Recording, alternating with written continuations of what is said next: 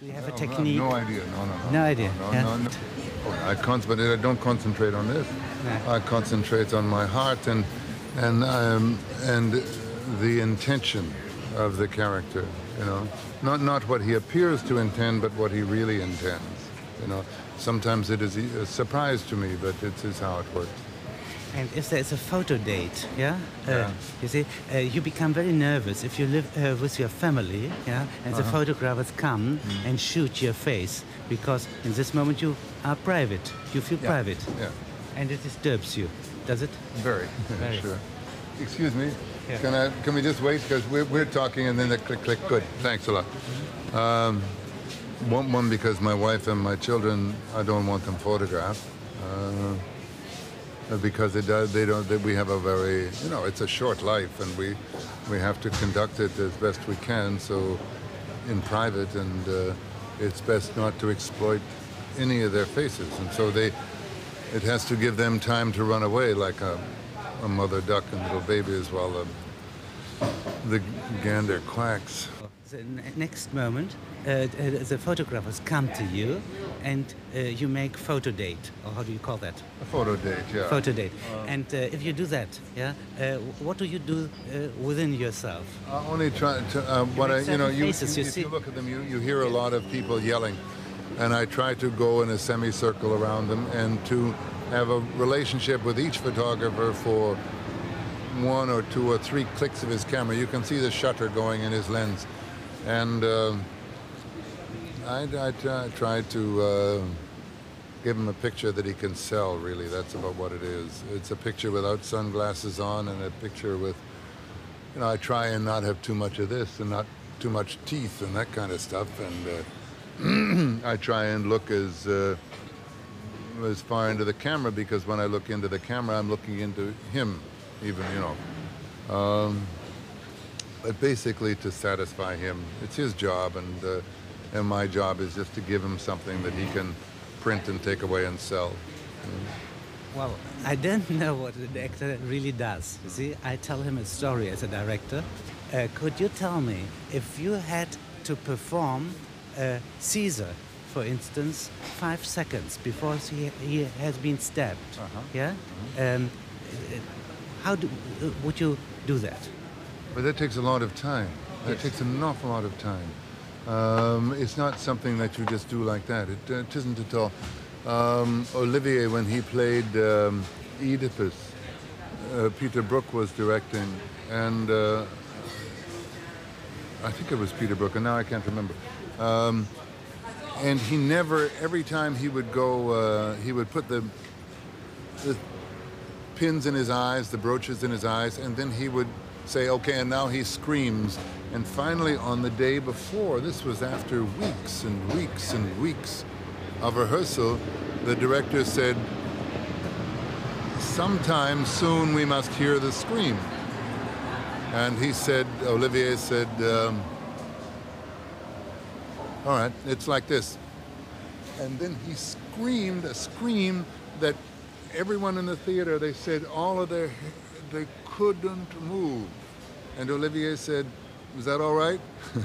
and, but what he meant was it had taken him five weeks to get to that point, and then it was there all the time. It was like Chaplin when he was in the restaurant the night before he did the scene in the Gold Rush with the two buns doing it on the on the dance, you know.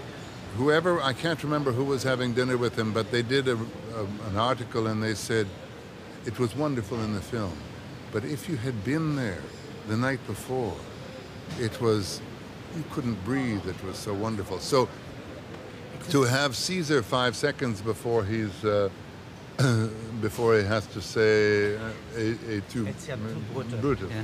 yeah. yeah. That's in the theater. Making movies, you have to do that with the director. You all you you know when you say directors and their understanding of the actor's process and communication, the actor's process is really kind of irrelevant. What the actor has to do is provide as much information for the director as is possible, so that he can go into the cutting room and put together the character that that he cast you for, which is the prime job, and then what the one that he uh, thinks that he has when he's worked with you. That's what, me. I don't ever go. Me, I won't see this film of Werner's, and I don't go to see any. I saw Klute about six months ago. Uh, I don't go to see them because no matter how much information I give them, and no matter how much exchange the director and I have, I still have some kind of private vision of my character, and it's different from his. And so that when I go to see what he's done, he's put my nose up here and he's put an eye down here. And it looks fine to you, to anybody in the audience, but to me, who knows that the eye is supposed to be here and the nose is here, it's very painful. So I don't go see it. Uh, but uh, it's his work. You know, it's the director's work. Partly, all films are drama. But if we believe in montage, yeah, like mm -hmm. Vertov, like Eisenstein did, no, Pudovkin, yeah? Pudovkin, Pudovkin, Pudovchenko, it is necessary to have also anti-drama, yeah, to uh -huh. be uh-huh. relaxed. Yeah, yeah. For instance, um, you played uh, a, a, a, certain lover, yeah, uh -huh. in such a film, -huh. yeah, and uh, if you are at uh, five o'clock in the morning and uh-huh. extremely tired, uh-huh. yeah, nothing happens anymore, yeah, after action, yeah. It's for the director to do, and and basically you can perform anytime, no matter how tired or whatever you are, no matter whether it is positive, pro, or anti drama. It's, uh, that's the director's responsibility. Your responsibility is only to fulfill, like a lover, what he desires. The, the making of the movie, this exchange here, is the sexual process in that relationship. And, and you understand it instinctively. You can smell it. Um, it takes a while to get to it, but but making movies is like a rehearsal. In the in the stage, you rehearse, you do take after take after take after take, and finally on take 42. And the, in this erotic it. situation, the uh, actor is more female.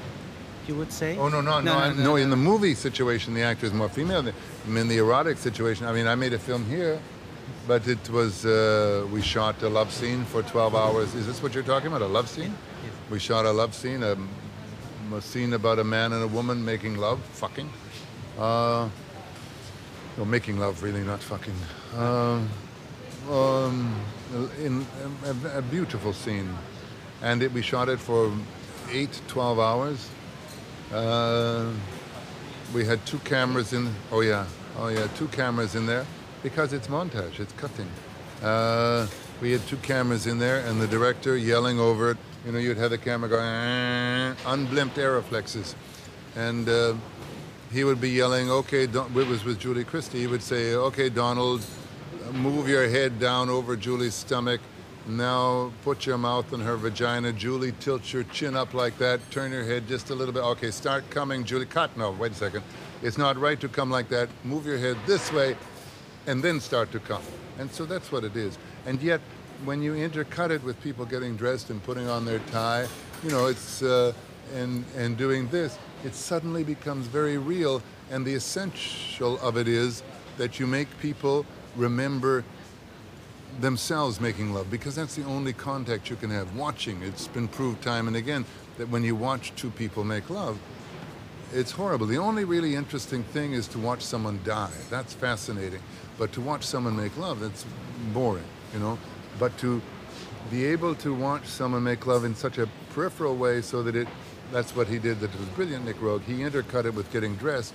To do that, then you don't see it long enough to watch it, but you only see it long enough so that it is a catalyst to remind you of having done it yourself before. Dying, that's an event you haven't done yet. So that's because you know it's inevitable, it's fascinating. Making love is boring.